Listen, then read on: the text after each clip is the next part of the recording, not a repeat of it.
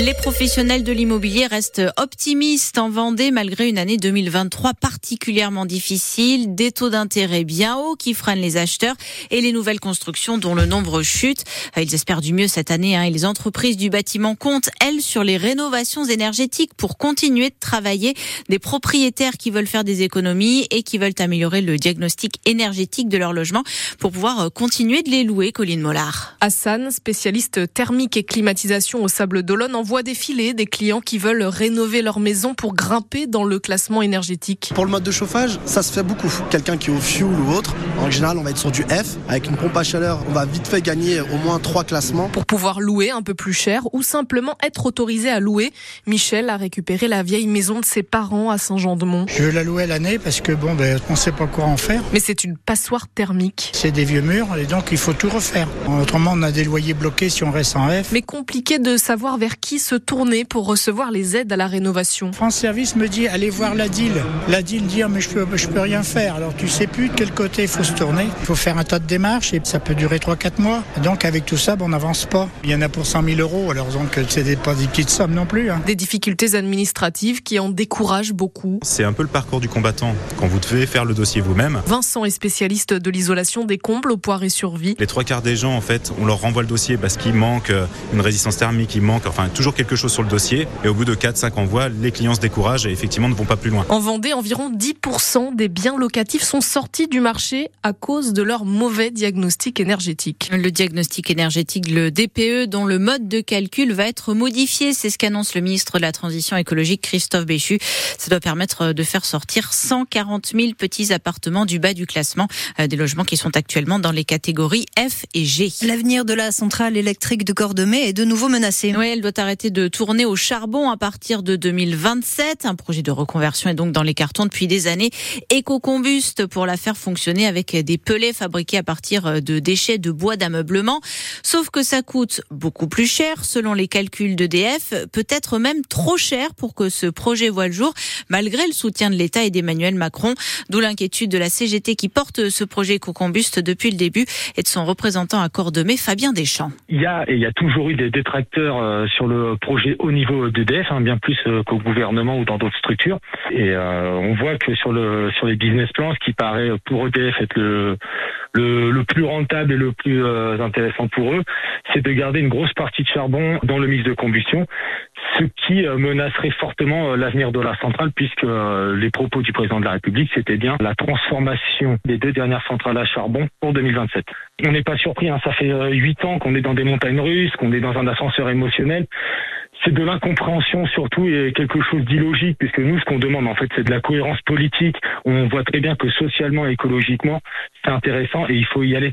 Euh, donc euh, là on ne comprendrait pas que euh, la parole présidentielle ne serait pas respectée pour une fois que la CGT soutient la parole présidentielle, il faut profiter. Et ce projet co-combuste pour faire fonctionner la centrale électrique donc de Cordemais avec des déchets de bois d'ameublement, il est aussi soutenu par les élus, notamment le sénateur socialiste Philippe Gourvalet, qui a écrit au Premier ministre Gabriel Attal pour l'alerter. Euh, l'usine Lu de la Foissière dans le vignoble nantais va récupérer la fabrication d'un des biscuits les plus connus de la marque, les Figolus, ces petits gâteaux fourrés à la figue. Depuis 2020, ils sont produits en Angleterre avec leur recette originale. Le retour chez nous, c'est pour 2026. Alors, est-ce que vous êtes content que les figolus soient relocalisés en France? Est-ce que vous êtes attaché aussi à ces petits gâteaux et plus largement à la marque Lu? Dans les commentaires du jour sur Facebook, il semblerait bien que oui. Venez nous raconter alors si vous en mangiez quand vous étiez petit et puis encore aujourd'hui. Vous nous appelez au 02 40 73 6000. On vous écoute à 8h moins 10. Les annonces du ministre de l'Intérieur à Mayotte sont saluées par la droite. En revanche, elles provoquent l'indignation à gauche. Gérald Darmanin promet la fin du droit du sol dans ce département d'outre-mer de l'océan Indien où de nombreux migrants arrivent depuis les Comores.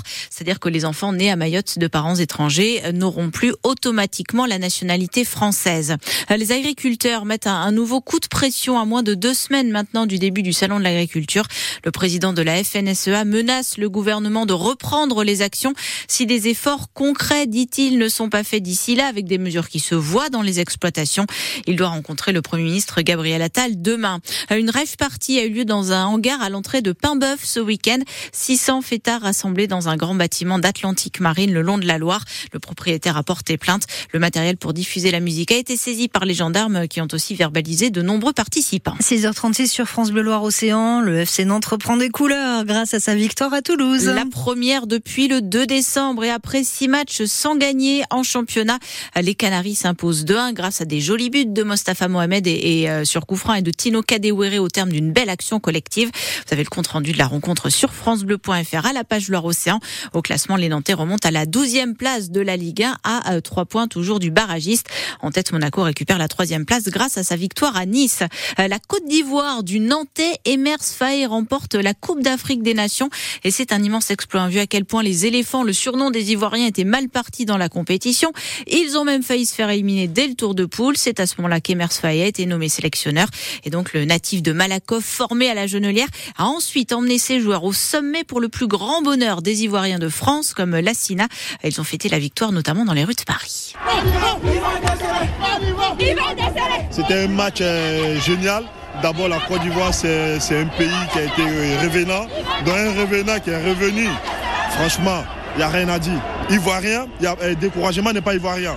Voilà, donc pour moi, ça représente la victoire totale et surtout la réconciliation avec tout ce que la Côte d'Ivoire a vécu, l'humiliation et tout ça.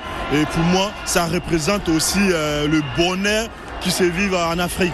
L'harmonie, vous avez vu comment la Côte d'Ivoire a accueilli les autres pays et pour moi ça a été la meilleure canne au monde. La Côte d'Ivoire donc qui remporte la Coupe d'Afrique des Nations, victoire de 1 face au, Nigeria de l'attaquant du FC Nantes, Moses Simon.